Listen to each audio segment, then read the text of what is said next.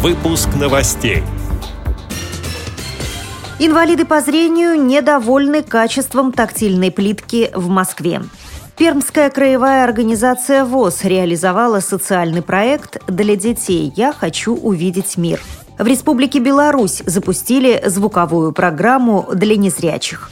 В Мексике появились комиксы, напечатанные шрифтом Брайля. Далее об этом подробнее в студии Наталья Гамаюнова. Здравствуйте. Здравствуйте. Инвалиды по зрению недовольны качеством тактильной плитки в Москве. Зимой она покрывается коркой льда и ходить становится опасно. Приведу слова специалиста по инновациям на дорогах Валерия Несмеянова. Дело в том, что тактильная плитка делается из литого бетона, материала достаточно хрупкого. В морозы бетон начинает рассыпаться. В холод вода из него выходит на поверхность, в результате чего образуется ледяная корка. Бить же такую плитку ломом или посыпать реагент продуктами не рекомендуется, иначе она рассыплется и быстро придет в негодность. Конец цитаты. По мнению специалиста, лучше всего тактильные зоны на тротуарах делать из полимерных материалов, в частности из керамогранита.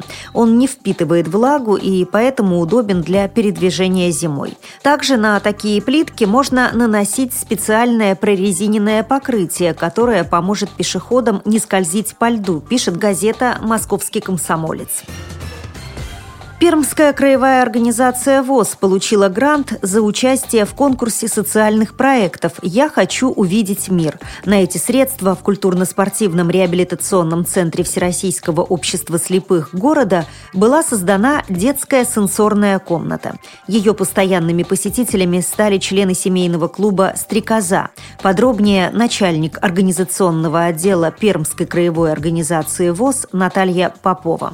Для оснащения сенсорной комнаты мы приобрели необходимое оборудование, это оборудование направлено на стимуляцию ослабленных сенсорных функций, стимуляцию замещающих сенсорных функций, развитие двигательных функций. Для стимулирования развития слуха используются приемы звукотерапии. Это и шум падающей воды, шум природы, музыкальные инструменты, различные колокольчики, погремушки, издающие звуки разной высоты и интенсивности. Для развития тактильных функций используется тактильная семикамерная дорожка. Также есть комплект мягких модулей, сухой бассейн, сухой душ.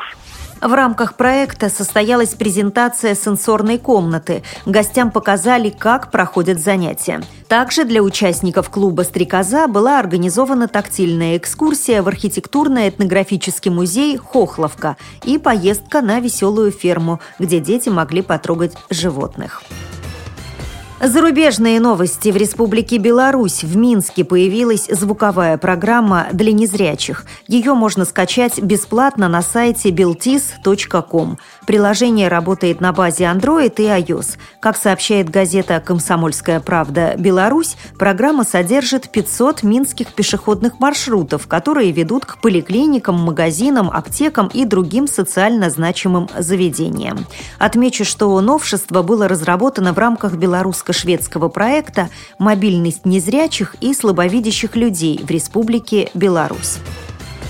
В Мексике появились комиксы, напечатанные шрифтом Брайля. Автором журнала для слепых стал инвалид по зрению Бернардо Фернандес. Писатель рассказал историю об астронавте, который попал в аварию и потерял зрение. Но слепые инопланетяне, живущие на планете, где ученый потерпел крушение, научили его видеть мир с помощью других органов чувств. Цитирую слова Бернарда Фернандеса. «Этот комикс был создан для повышения осведомленности населения, не имеющего инвалидности слабости или болезней глаз, чтобы они узнали о проблемах, с которыми каждый день сталкиваются слепые люди. Конец цитаты. Как сообщает телеканал НТД, средства, полученные от продажи комиксов, пойдут на покупку очков для слабовидящих мексиканских детей.